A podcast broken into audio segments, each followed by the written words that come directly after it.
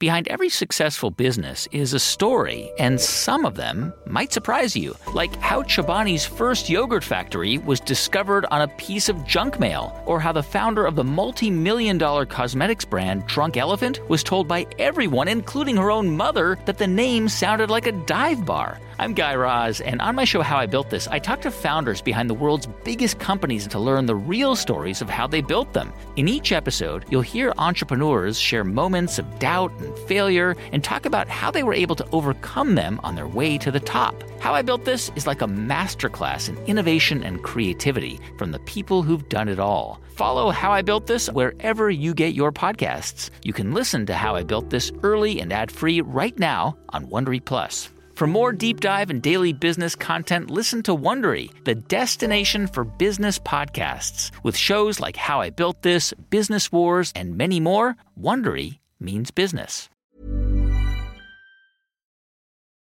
The Light Podcast is presented by Starbucks and Intuit. Thank you so much. Hi. Hello.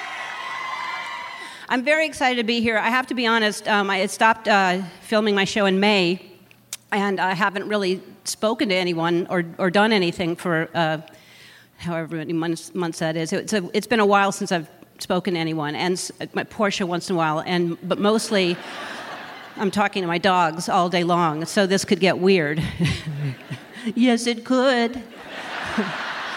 Who's going to be a good audience? Who's going to be a good audience? Huh? I'm sorry, I haven't spoken to people. Um, I love this woman so much, and the book is amazing. You're going to love it. If you read, I don't know who reads anymore, but if you read, you're going to love this book. Please welcome my friend Michelle Obama.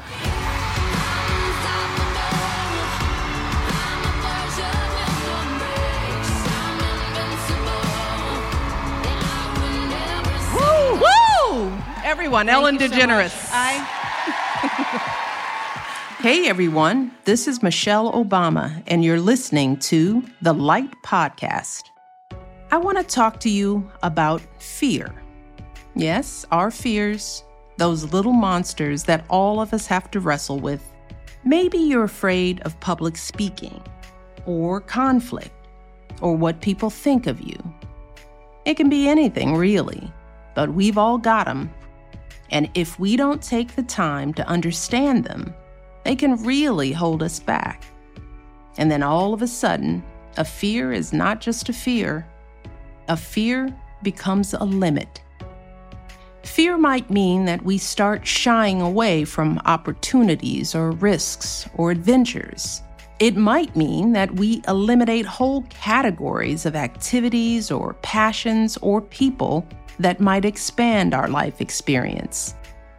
And then we have to ask ourselves is this really how I want to live?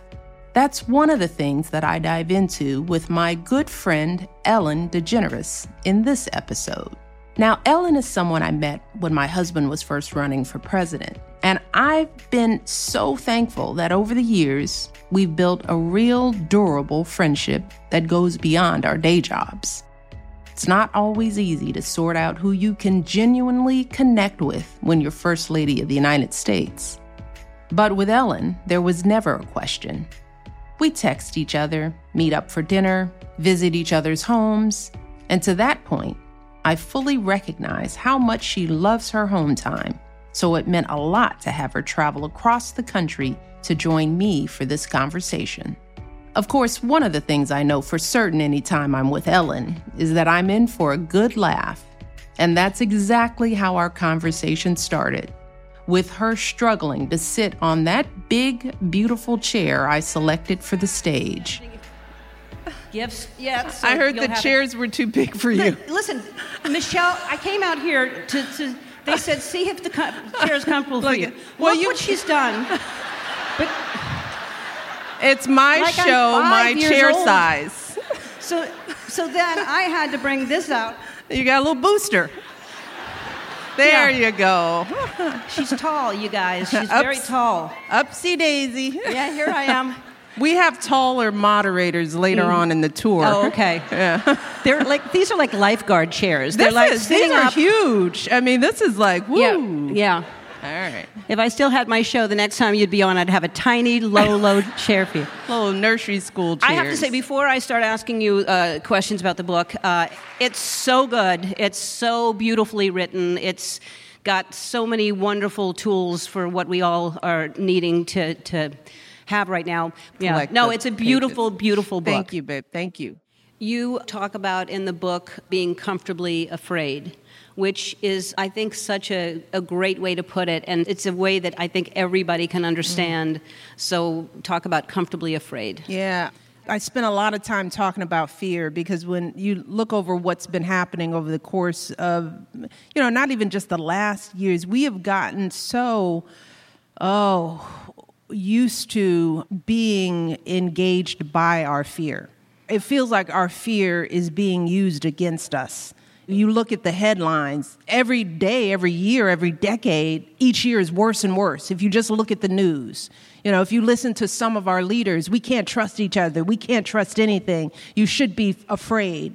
When I think about how fear affects the choices that we make and the choices of how we treat each other, a lot of times that's usually grounded in some fear the fear of you're new, you're different. So I started thinking about fear and the fact that we, we struggle to properly decode fear. Fear is an important emotion, it protects us, it saves us. I write about my first memories of being afraid. You're afraid of the dark, you're afraid of scary movies, you're afraid of people who looked dangerous. I was afraid of a stuffed turtle in my Aunt Robbie's recital when I was four. The whole notion of a stuffed animal frightened me. I wouldn't get on stage.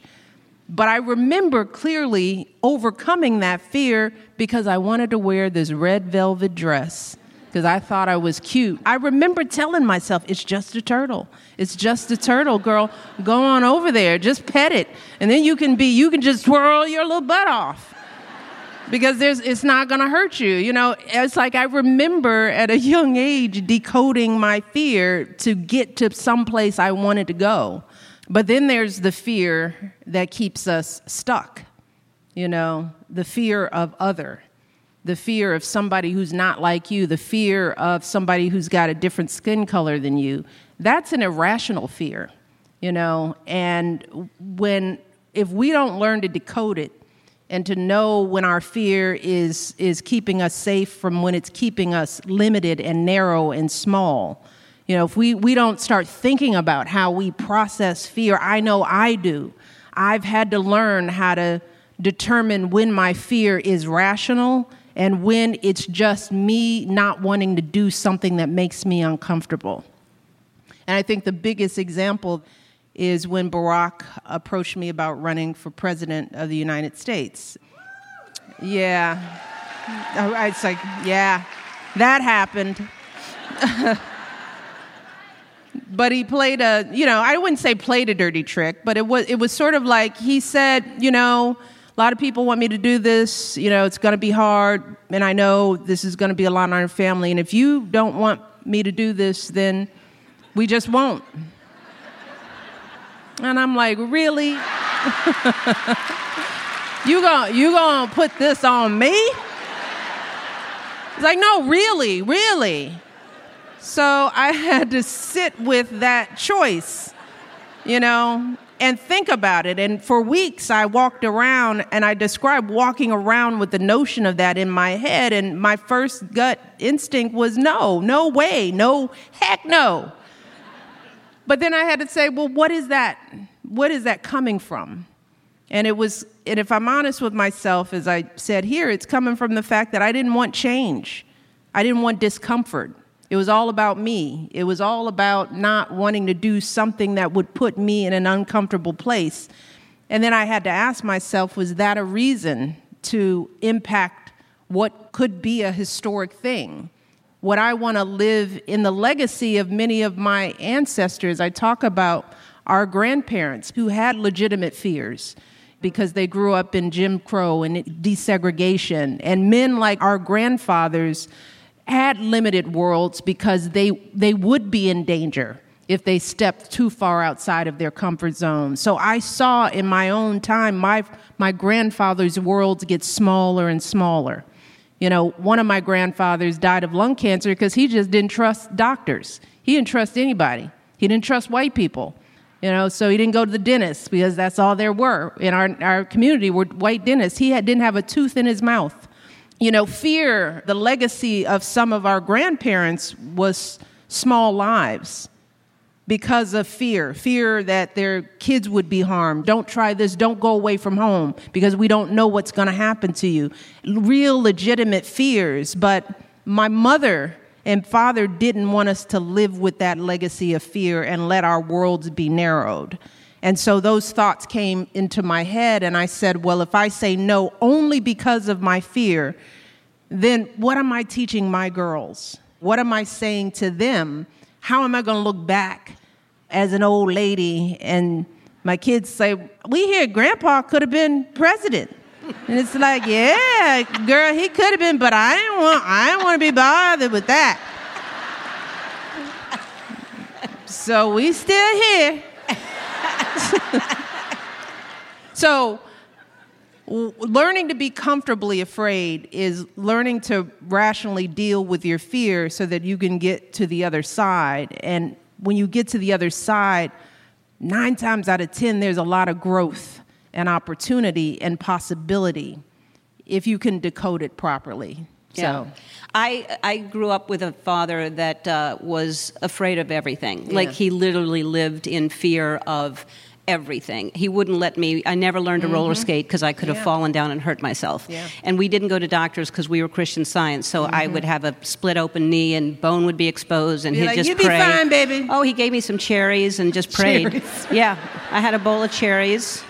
And then he tied a rag around my knee and with a Mark Cilantro, a smiley face, which seems like ink could go into the bloodstream. But anyway, um, yeah, he, he was just he was scared of everything, and and I just grew up with that kind of, and I didn't realize at the time how much yeah. OCD he had. He yeah. was a very fearful person, and so I really worked hard to to try to mm-hmm. to grow out. I didn't want to become that person. I didn't want yeah. to be that fearful. He was fearful of, of not having enough money, so mm-hmm. we didn't have enough money because he made that come true. He thought about it enough that we didn't yeah. have. So, yeah. so fear to me, is, and so I've pushed myself. Mm-hmm. The comfortable fear for me is, you know, I want to host the Oscars. I want to do yeah. something really dangerous so that I can like feel good about myself. Ellen. You know, Do And it. So. And it's it's hard. It's hard Yeah. to push yourself to do something Yeah. that's really scary. And another thing is that I, I explore how much fear affects bigotry and racism and isolation from each other. And that's what people try to feed on. Be afraid of the other person. You know, be afraid of them. And that's why we have to be really careful when people try to lead us by our fear. We should be suspicious of that because I live in this country, I've traveled around it. And let me tell you, people disagree with one another, you know, but the fear is coming from other places. Noises in people's heads, things coming from folks' phones. And I think that's the, one of the reasons why I encourage us all to be mindful of getting out of our comfort zones, of reaching out to people who are not like us, because you know, we will not see the truth of each other if we just sit in our fear and isolation and assume that what people are telling us about them is true because they're telling them about us, and that's not true. So it can't just be one way. So I, I think decoding fear is a part of us being able to drop our guard and really learn each other and not be manipulated by power that's trying to gain more power because of our fear. Well, yeah, I think also. I think we have the noise, the, the loudest noise is from extremes. So mm-hmm. we're hearing extreme, extreme yeah. right voices and extreme, yeah. extreme left.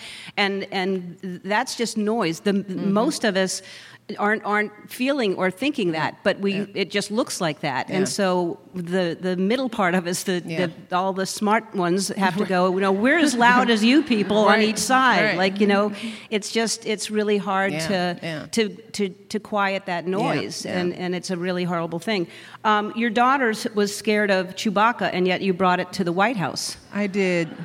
That was a big mommy fail. we thought we were doing something great. We invited all the Star Wars characters, and I forgot that Sasha hates all things big and furry where you can't see the face. That poor child had on the cutest little costume. You don't see her here because she's crying in her room upstairs.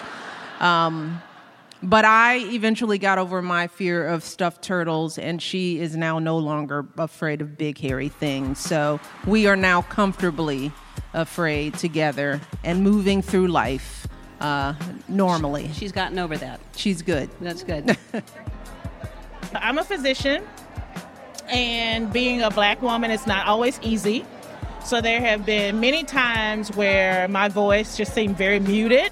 If I made a suggestion or something like that, it wasn't heard. Whereas maybe one of my counterparts who doesn't look like me, it's heard. And so there have been many times where I've had to bite my tongue or kind of pretend like the microaggressions weren't there, you know, and just keep moving, keep my head down, and keep doing what I know that I need to do. At the end of the day, it's about patient care. And if I can't take a breath and kind of let that roll off a little bit, then it comes back on them.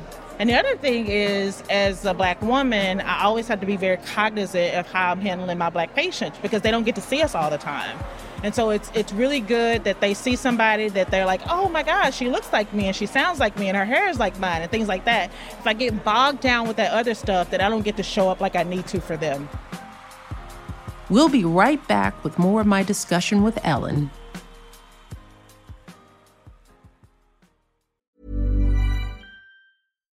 Hey, I'm Andie Mitchell, a New York Times bestselling author. And I'm Sabrina Kohlberg, a morning television producer. We're moms of toddlers and best friends of 20 years. And we both love to talk about being parents, yes, but also pop culture. So we're combining our two interests by talking to celebrities, writers, and fellow scholars of TV and movies. Cinema, really. About what we all can learn from the fictional moms we love to watch. From ABC Audio and Good Morning America, Pop Culture Moms is out now wherever you listen to podcasts.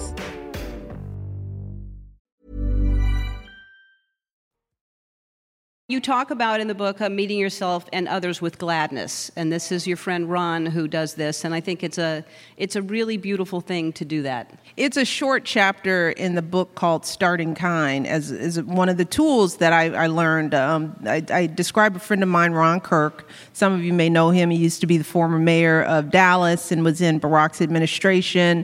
You know, handsome, charismatic, funny. You know, Southern dude who is confident and poised he's a good friend. His wife is one of my dear friends, and she would tell me about a habit that Ron would have in the morning. She's lying in bed, and she hear him getting up. So he gets up early, you know, start his day. Um, and she'd hear him talking to himself in the mirror, and he would say, "Hey, buddy," you know.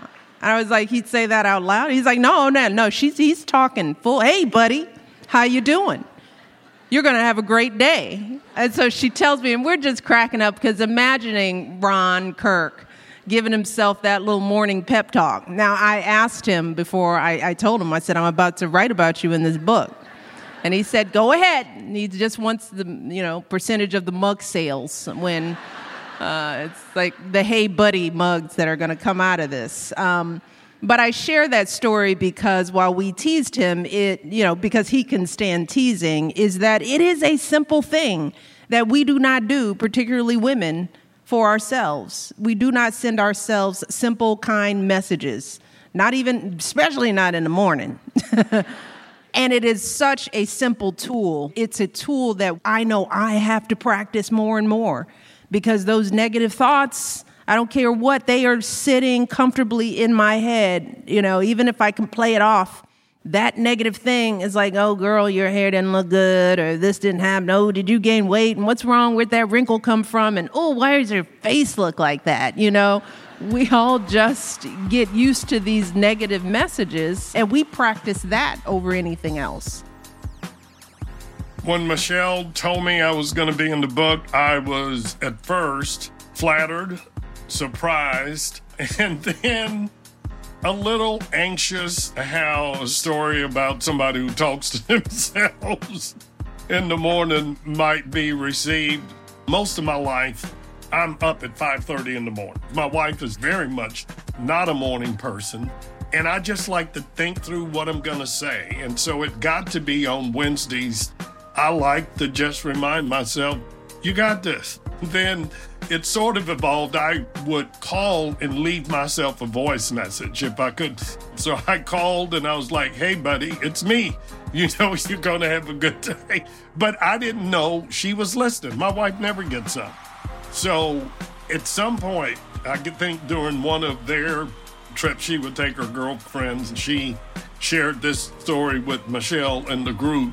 And then the next thing I know, when we're all together in Martha's Vineyard a couple of years ago, Michelle, Barack, everybody's, hey, buddy, how you doing? so it's, I can't believe she remembered that story. I didn't know that it resonated like that. It speaks to her unique talent to take everyday life stories and find something of value of them. I just never dreamed I'd be, you know, one, of those stories.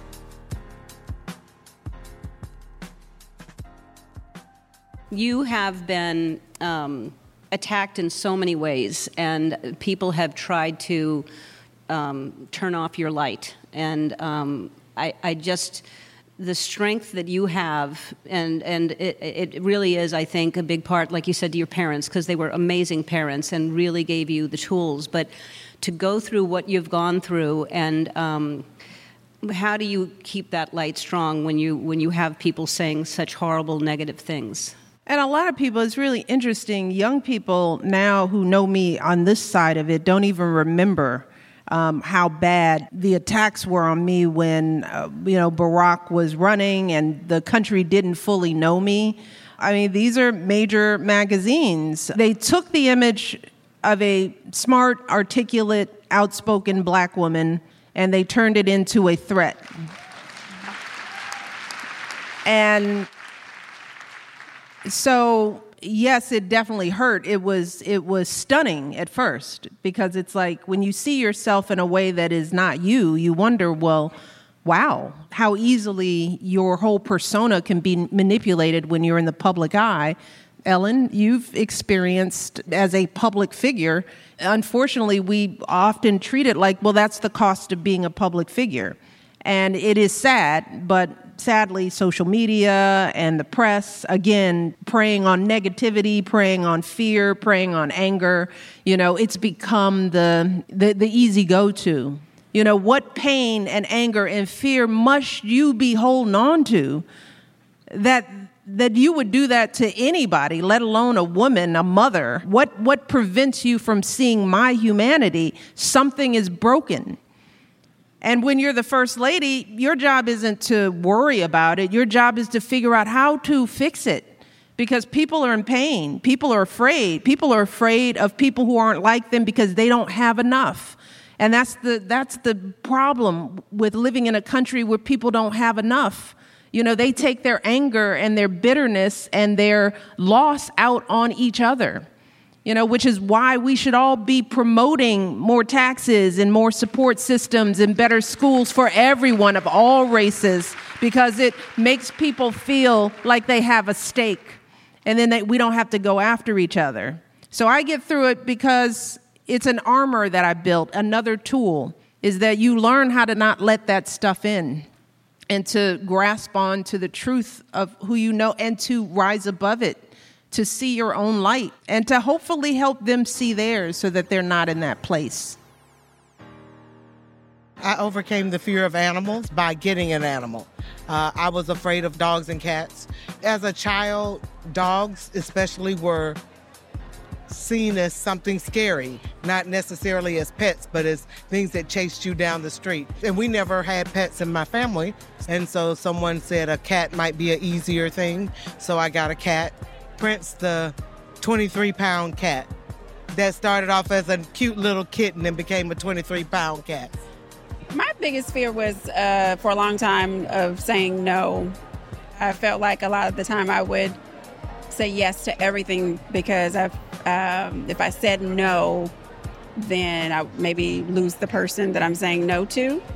But I've figured I found out as you know I got older that it's important to say no sometimes because you have to refuel yourself. Like you have you can't say yes to everything because you're giving more than you're receiving when you say yes to everything. So you have to learn how to say no, you know, just to kind of keep your own sanity. We'll be right back with Ellen in just a moment. Well, you're an inspiration in that way that you could take all that and and still stand strong and still put yourself out there because you know and you had to you had no choice Yeah. you had you had to just well, then there was that. yeah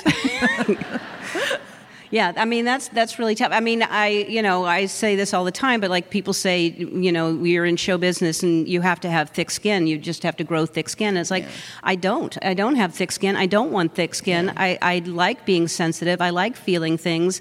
And it, it's it's taught me compassion and empathy because now i know what it feels like to be attacked and to be Yeah. judged and to be criticized. And i don't i don't ever want to do that to anybody because i know what that feels like. And if i had thick skin i wouldn't know what it felt like. So i'm happy that i, Yeah. I feel things because I, I I want Yeah. other people to feel good, like I feel good, like Well, you that's said. why people love you. You know, well, it's one of the reasons. it's um.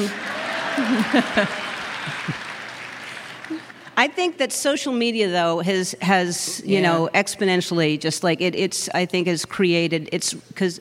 And it seems to prey on all the negative and all the attacks uh, Mm-hmm. Yeah. versus anything Yeah. nice or, that you're saying about somebody. They love to keep sharing and spreading mm-hmm. nasty. I mean. Yeah. I don't know what we do about that, Yeah. but social media has really hurt.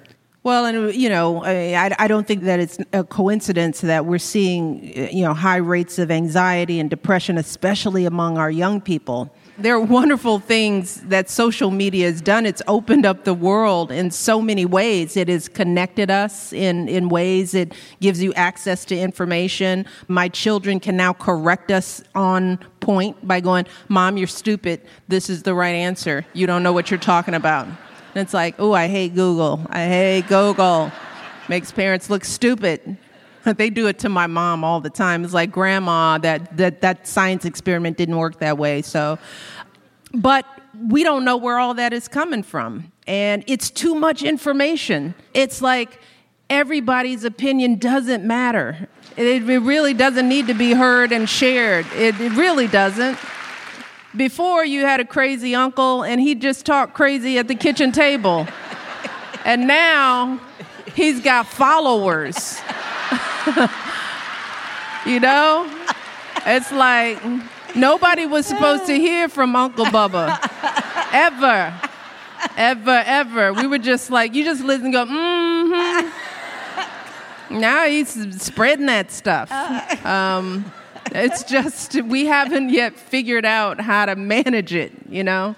So I think we have to be wary, and I think, and it's hard as parents to, you know, set those boundaries for your kids. Um, and we just just escaped it because Malia wasn't as old enough where she wasn't hooked on it like a drug.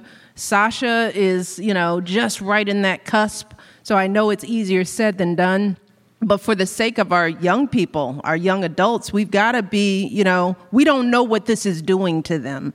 And we and I think that it's just making us all way more anxious and suspicious. It is dividing us in ways that we just have to be careful of, and uh, it you know it's going to take us some time to really know these effects. But I I am wary of social media, even though I'm on Instagram and Twitter and all that stuff. I know. So follow her. Yeah, right, But- right. So follow me on. Well, you saw my community page, so you know.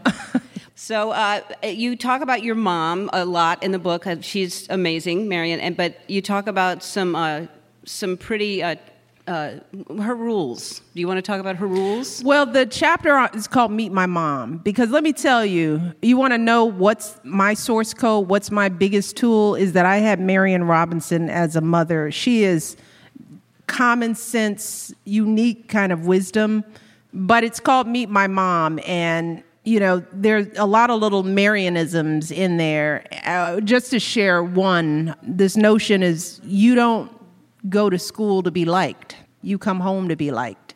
And this is another thing that helped me get through some of those tougher times because my mother's view was Oh, you go to school to learn. You know, you can't control whether the teacher likes you.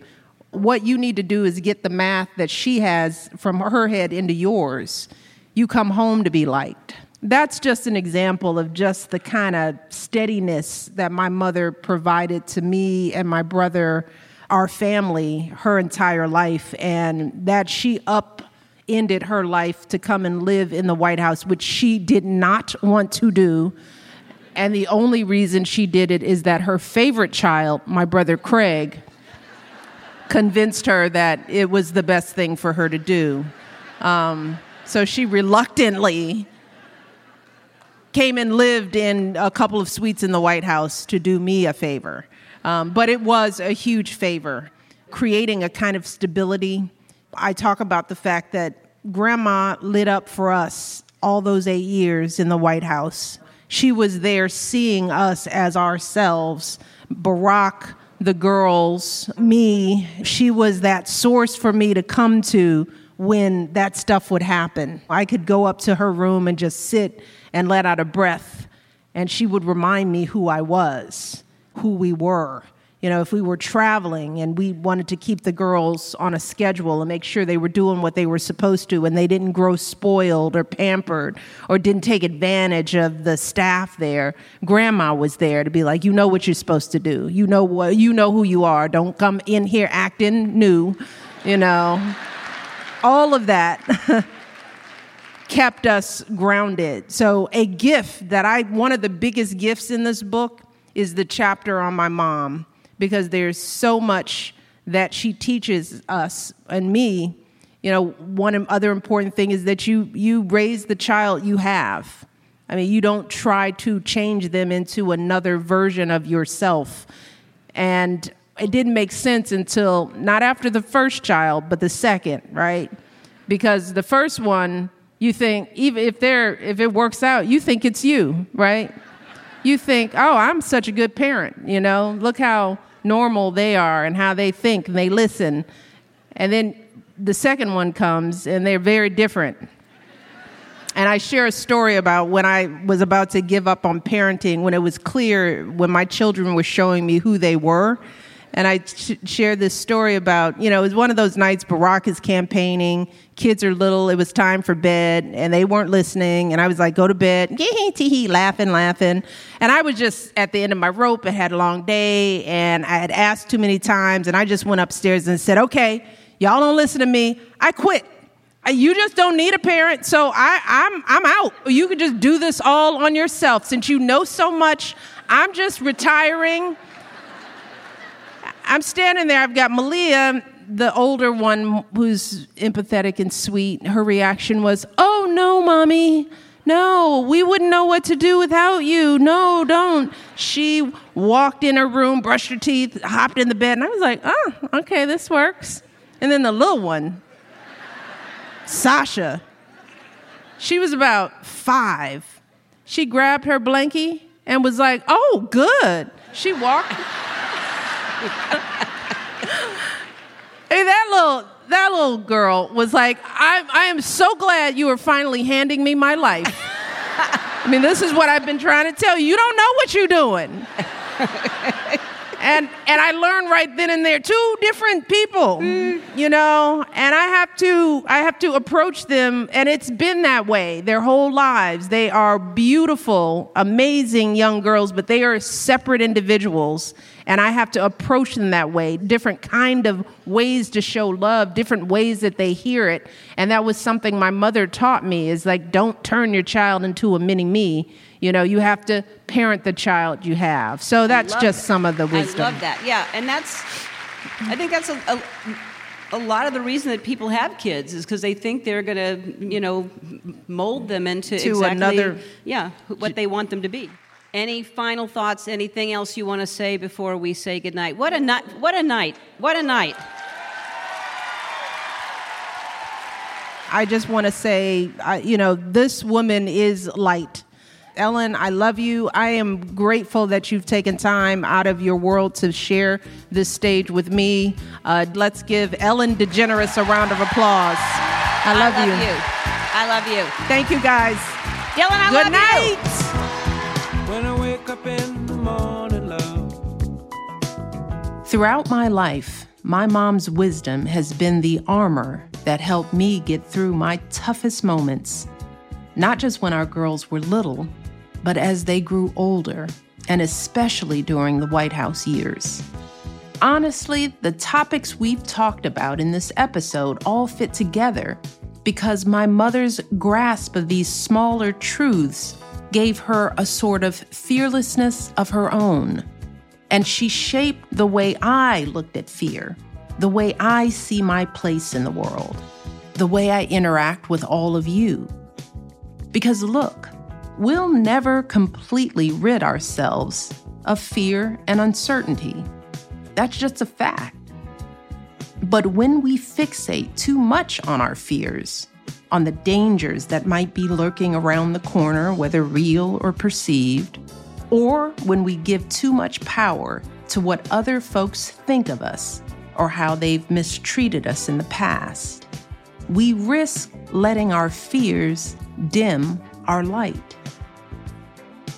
So we've got to get comfortable with our fears. Sometimes a fear is like a hater that you just brush off and keep it moving. Other times, a fear is a true nemesis that you have to look dead in the eye and face down in order to really let your light shine.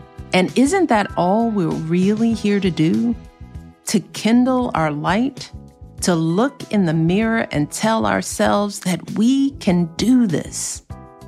And once we do that, then we can share our light with others as well. So I want to thank Ellen for her friendship, her perspective, and for guiding us through such a wonderful conversation. And thank you again, all of you, for listening in. I'll talk to you soon. This has been a Higher Ground and Audible original. Produced by Higher Ground and Little Everywhere. Executive produced by Dan Fierman and Mukta Mohan for Higher Ground and Jane Marie for Little Everywhere. Audible executive producers Zola Mashariki and Nick D'Angelo. Audible co producers Keith Wooten and Glenn Pogue. Produced by Mike Richter. With additional production by Joy Sanford, Dan Galucci, Nancy Golombisky, and Lisa Polak. With production support from Andrew Epen, Jenna Levin, and Julia Murray. Location recording by Jody Elff.